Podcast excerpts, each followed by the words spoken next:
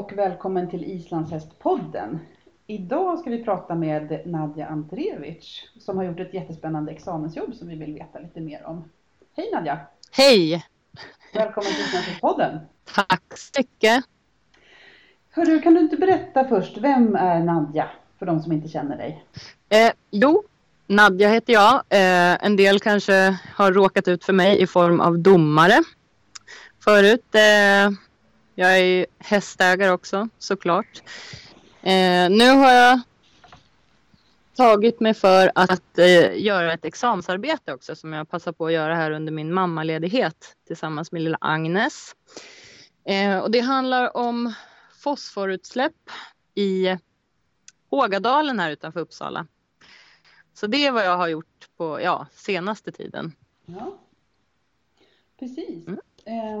För det är det här exjobbet som vi vill höra lite mer om. Hur kom du på det här? Vad är det du läser för någonting? Vad är det en del av?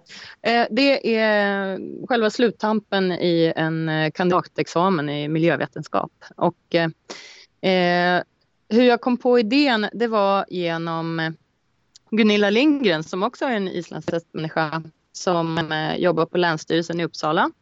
Som för övrigt blev min handledare. Hon hade den här idén om att börja gräva och sy ihop lite forskning från främst SLU är det ju, och kolla lite just på det här området. Så det, från början är det hennes idé. Och även min handledare på skolan sa att men du måste göra någonting som du verkligen brinner för. Och då tänkte jag ju såklart, det måste ju ha något med hästar att göra. Så på den vägen var det. Mm. Och kan du berätta om ämnet och frågeställningen? Vad var frågan egentligen? Frågeställningen var väl egentligen hur mycket läckage av fosfor det kunde vara just på det här området i Hågadalen. Och möjligen vad man kunde göra åt saken i de här relativt små rasthagarna i det här området. Mm. Det är den stora frågeställningen. Ja, så hur gjorde du då för att ta reda på det här? Ja, det första vi gjorde, Agnes och jag, tog barnvagnen och knallade igenom området och tittade hur det såg ut. Sen har jag också fått ta del av en annan forskare på SLUs. Han har gjort lite areaberäkningar på olika hagar där, så det fick jag ta del av. Sen så kollade på några hagar själv och räknade ut hur mycket hästar och hur stort område det var frågan om. Och använde också, jag har ju inte gjort några labbstudier själv utan det har jag tagit från ett annat arbete. Så att egentligen är det ju, till största delen är det ju en litteraturstudie det här. Och en sammanställning över befintlig forskning.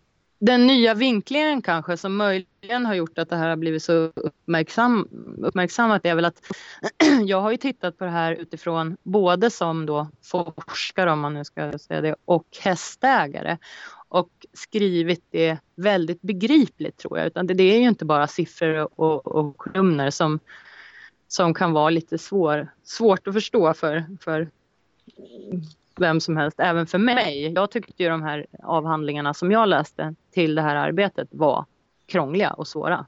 Jag fick verkligen sätta mig in i det för att förstå det. Mm. Kan du inte berätta lite hur det ser ut i Hågadalen där du och Agnes var ute och gick? Vad är det för ett hästområde? För oss som har bott i Uppsala så är det ju ganska känt, men hur ser det ut? Ja, det är ju ett naturreservat med fina gångstigar och ridvägar och ganska många stall där det samsas många hästar. Och det är inte bara hagarna där som blir upptrampade. Det är ett väldigt vackert område och det är fornminnen och det är en dalgång. Det är inte bara hästhagarna som blir upptrampade utan även ridvägarna så att, det är ju ett problem med söndertrampning överlag där. Hårdbelastat hästområde, skulle man kunna säga det? Det skulle man kunna säga, ja. För det är väl också kanske viktigt att veta att förstå när man läser din artikel att det här är ett område med ganska mycket hästar. Precis, så att de siffror jag har tittat på och räknat på, det är ju precis som du säger, det är ju i hästtäta områden när det är små hagar, Där man har inte helt enkelt utrymme att göra större hagar. Har man hästar på landet och större hagar så skulle jag säga att det här är inte ett problem egentligen. Men sen är det ju så som det ser ut idag att jag tror att det är ungefär 70% av alla hästar som finns i Sverige idag finns nära tätorter. Och där är det ju såklart större risk att det är för små hagar. Det finns ju självklart stora hagar i närheten av tätorter också. Men en stor del kan jag tänka mig kan vara lite små. Och blir då söndertrampade. Mm. Vad kom du fram till då i din forskning? Ja, vad jag kom fram till... det var väl att vad man skulle kunna göra som en liten hästägare för att minimera problemen. Framförallt det som jag skulle peka på som nummer ett. Och det är också SLUs forskning att man faktiskt inte behöver ge de flesta hästar något kraftfoder utan nästan alla hästar klarar sig på ett väl anpassat grovfoder och även tävlingshästar, de presterar bättre, mindre sjukdomar, mindre beteendestörningar. Och där det som är bra för hästen återigen är bra för miljön och plånboken oftast. Och så är det verkligen om man slutar ge dem onödigt kraftfoder utan koncentrerar sig på ett bra grovfoder. Så där är väl det första. Och får jag bara då för de som är helt okunniga i det här området hur fosfor hamnar i marken överhuvudtaget. Det handlar då om att hästen äter fodret och sen fosforn kommer ut via avföringen och urinen. Precis. Hästar kan ju inte lagra fosfor så det de inte behöver åker ut. Så att egentligen har det väl inte primärt med kraftfodret att göra utan överutfodring. Så överutfodrar man hästarna. Nu är det ju lättast att göra det med kraftfoder. Då åker du ut i backen igen. Sen ska man vara tydlig också med att fosfor finns faktiskt mest i urinen. Så att det är svårt att mocka bort det. Men det finns ju också andra fördelar med att mocka hagar såklart. Parasittryck och så vidare. Så att det bästa är ju att överskottet ska överhuvudtaget inte komma in i hästen om man säger så till att börja med. Så att inte överutfodra sina hästar, det var ett tips. Vad kom du mer fram till? Det här är ju också saker som det är ju inget jag hittar på utan det är mer att jag sammanställt det. Att hårdgöra ytor där hästarna går ofta, till exempel med grus, det förhindrar ju kanske inte fosforläckaget ner i marken men det förhindrar ju söndertrampning. Så till exempel där man fodrar hästarna, grindar. Så. Sen funderade jag väl på om på platser där man fodrar hästar ofta och mycket. Om det skulle vara möjligt att göra eventuellt ungefär så som vi har gödselplatta idag. Självklart inte utformad exakt som en gödselplatta för det skulle bli väldigt halt. Men där man faktiskt kan ta bort all gödsel, både urin och bajs. För som det ser ut idag så är det ju många som ställer ut hela öselagebalar. Och då uppehåller sig ju hästarna väldigt mycket där. Sen är väl inte det någonting som jag förordar. Både för att oftast så får ju hästarna lite för mycket mat än vad de behöver. Återigen det här med överutfodring. Men om man nu gör det så kan det ju vara bra att ha något underlag som faktiskt går att göra rent. Just det. Så det här med att hårdgöra ytorna, alltså vinsten med det skulle i sådana fall då vara att kunna mocka och att man bevarar, eller kan du förklara det för mig igen? Jag förstår inte riktigt. Att man bevarar markens struktur så som den är under så att den aldrig blir så söndertrampad som den ofta blir då vid grindar och vid utfodringsplatser. Mm. Och vad gör det med fosforläckaget? Förstör man hela jordens struktur och det bara rinner ovanpå och inte infiltreras i marken, då går det ju långsammare. Alltså, om det finns ett fungerande rotsystem och där det kan sippra igenom långsamt. Men rinner det bara Rinner det bara ovanpå så rinner det ju snabbare ner mot eventuella diken och sånt. Så då har vi pratat om det här med tipset att försöka få bort så mycket av det, alltså inte överfodra hästarna, om att mocka bort det som går och att se till att ytorna inte trampas sönder. Fanns det några mer saker som man kan göra som hästägare för att minska utsläppen? Ja, alltså färre hästar per hektar. Och det har ju också med söndertrampningen såklart att göra och anrikningen av hästgödsel i hagarna. Men det kan ju också vara svårt. Bor man i ett hästtätt område eller har sin häst i ett hästtätt område, då är det ju lite som det är. Och försöka att inte ha hagarna nära vattendrag, men det där är ju också... Det är ju lite svårt. Har man hagar på ett ställe och inte några andra möjligheter, då kan det ju vara svårt. Så man kan också anlägga kantzoner av någon lämplig gröda där alltså rötterna på någon typ av gröda tar upp mer av fosforn. Det kanske behövs lite mer, vad ska man säga, det kanske inte är för vem som helst, för det kräver ju ändå lite kunskap och lite maskiner, tänker jag mig. Nej, men tanken med det här just att formulera det så att det skulle vara för småskaliga hästägare, det är ju just det att de flesta som har 2, 3, 4 hästar, de har inte en hel maskinpark och kan inte göra allt för avancerade åtgärder. Därför plockar jag väl ut de som skulle kunna göras innan citationstecken för hand. Lite så tänkte jag. Strukturkalka kan man ju också göra även om man inte har en hel maskinpark. Vad innebär det? Man lägger en speciell kalk i jorden som man sedan arbetar ihop.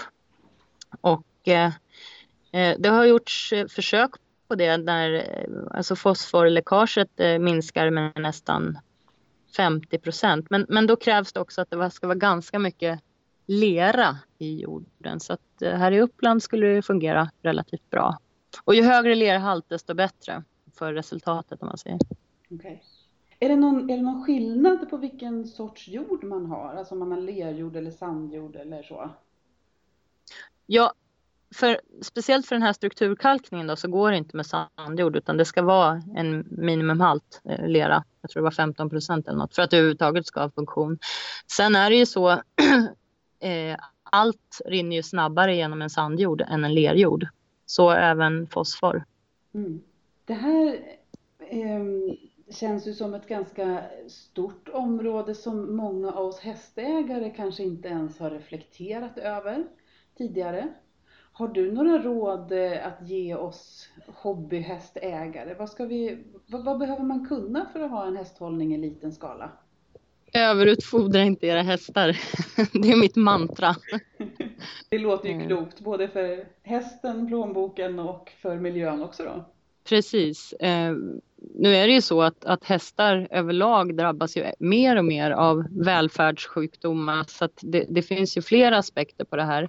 Så att är det så att man inte kanske riktigt kanske behöver eller vill, eller vad man nu ska kalla det, bryr sig om fosfor, så kanske man bryr sig om att hästen inte ska bli insulinresistent eller få fång och så vidare.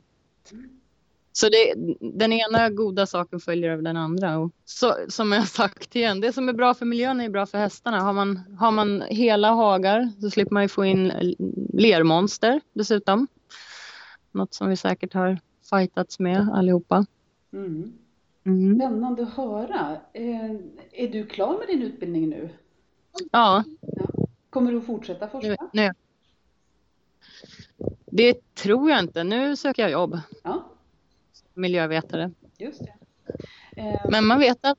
Det här examensarbetet som du har gjort, hur har det tagits emot i både i forskarvärlden och hos allmänheten? Vad har du fått för reaktioner på det här? Ja, det har ju blivit väldigt uppmärksammat i flera tidningar och bland annat DN. Där har man väl vinklat det lite mer sådär spännande. Och sagt att hästar är det riktiga miljöbovar det. Jag skulle ju inte vilja gå så långt eller inte ens halvvägs där, för att jag tycker att både hästar och deras bajs, det är ju resurser. Hästar som miljövårdare och bajset som naturlig gödsel. Så jag skulle aldrig säga att de är miljöbovar själv. Mm. Det vill jag verkligen betona, utan det är lite tidningshittepå. Mm. SLU har ju också fått en släng av sleven eftersom de ligger bakom mycket av den forskning jag har använt. Så att många är arga på mig och SLU, så vi står väl här lite med som slagpåsar båda två. De här reaktionerna som du har fått från människor, både du och SLU, vad är det folk är upprörda och arga över? Vad är det som är kontroversiellt med det här? Jag tror att många uppfattar det här som att det här är några allmänna råd för alla som har hästar och i alla hagar, och så är det ju verkligen inte. Utan det är som jag sa förut, att när det är små upptrampade trasiga hagar nära vattendrag. Okay. Mm. Så att, och det här är verkligen, det är ju inte någon jakt på hästägare i stort, verkligen inte. Mm. Men det blir också märkligt, det blir lite märkligt när kor som faktiskt är färre nu än hästar, de är ju väldigt reglerade hur de ska hållas och utsläpp och allting. Men för hästar finns det ganska få rekommendationer. Just det. Mm. Så då kanske det här forskningen är någonting som kommer att leda till rekommendationer då? Eller vara en del i det? Ja möjligen. Mm. Och sen ser jag dessutom, ja, det kanske är ännu viktigare nu, för så som utvecklingen har blivit för kobönder så måste ju de ha så otroligt mycket kor för att det ska fungera, och de går ju ofta på vallar om inte jag har missförstått saken rätt. Så hästar blir ju ännu mer viktiga i att vara landskapsvårdare, tänker jag. För kor går i mindre utsträckning på sådana naturbeten. Så där har vi verkligen, om vi nu ska prata om motsatsen till miljöbovar, så är de väl snarare miljöhjältar, tänker jag. Just det. Kommer ditt arbete att göra någon påverkan på hur man ska till exempel hantera gödsel eller hålla hästar? Möjligen kommer det att användas i någon sån typ av rekommendationer. Jag vet att LRF ska ge ut en broschyr om just rekommendationer för hästägare, så att det är möjligt att man tar någonting ur det här. Mm. Är det någonting i det här som du är förvånad över, alltså i de resultat som du har kommit fram till eller så, eller var det förväntat det som du hittade? Ja, det var väl att de just i det här området så stod de, alltså det som man enkelt skulle kunna göra, det är ju att ta bort kraftfodret till de här hästarna. Nu har jag antagit att de här hästarna äter och hålls ungefär som alla hästar i landet som det finns forskning på. Men att skulle man ta bort kraftfodret så skulle man minska fosforutsläppen ganska mycket i förhållande till det förbättringsbehov som fanns i den här ån i området. Ja. Så det var väl det som var anmärkningsvärt. Mm. Så att inte överutfodra sina hästar, minska kraftfodergivan, se till att mocka det som går och att hålla en bra jordstruktur i sina hagar. Kanske jobba med kantzoner eller kalkning om det behövs, om man har hästarna i ett högt belastat område. Och att vi som bor mera på landet och har hästarna i stora hagar som inte är upptrampade, vi behöver inte känna oss jätteoroliga. Nej, precis. Sen kan jag ju tycka att det här med överutfodring ska gälla även oss på landet. Absolut. För det finns ju andra fördelar med det. Ja, ja. Och även mockning av hagarna, det är ju inte dåligt att göra det heller utifrån parasittrycket och sådär. Så att vi kan nog mocka lite också, vi på landet. Absolut. Vad roligt att få lite mera insyn i miljötänk runt hästar och hästhantering. Jag tror att det är någonting som många av oss som har hästar kanske inte reflekterar så mycket över.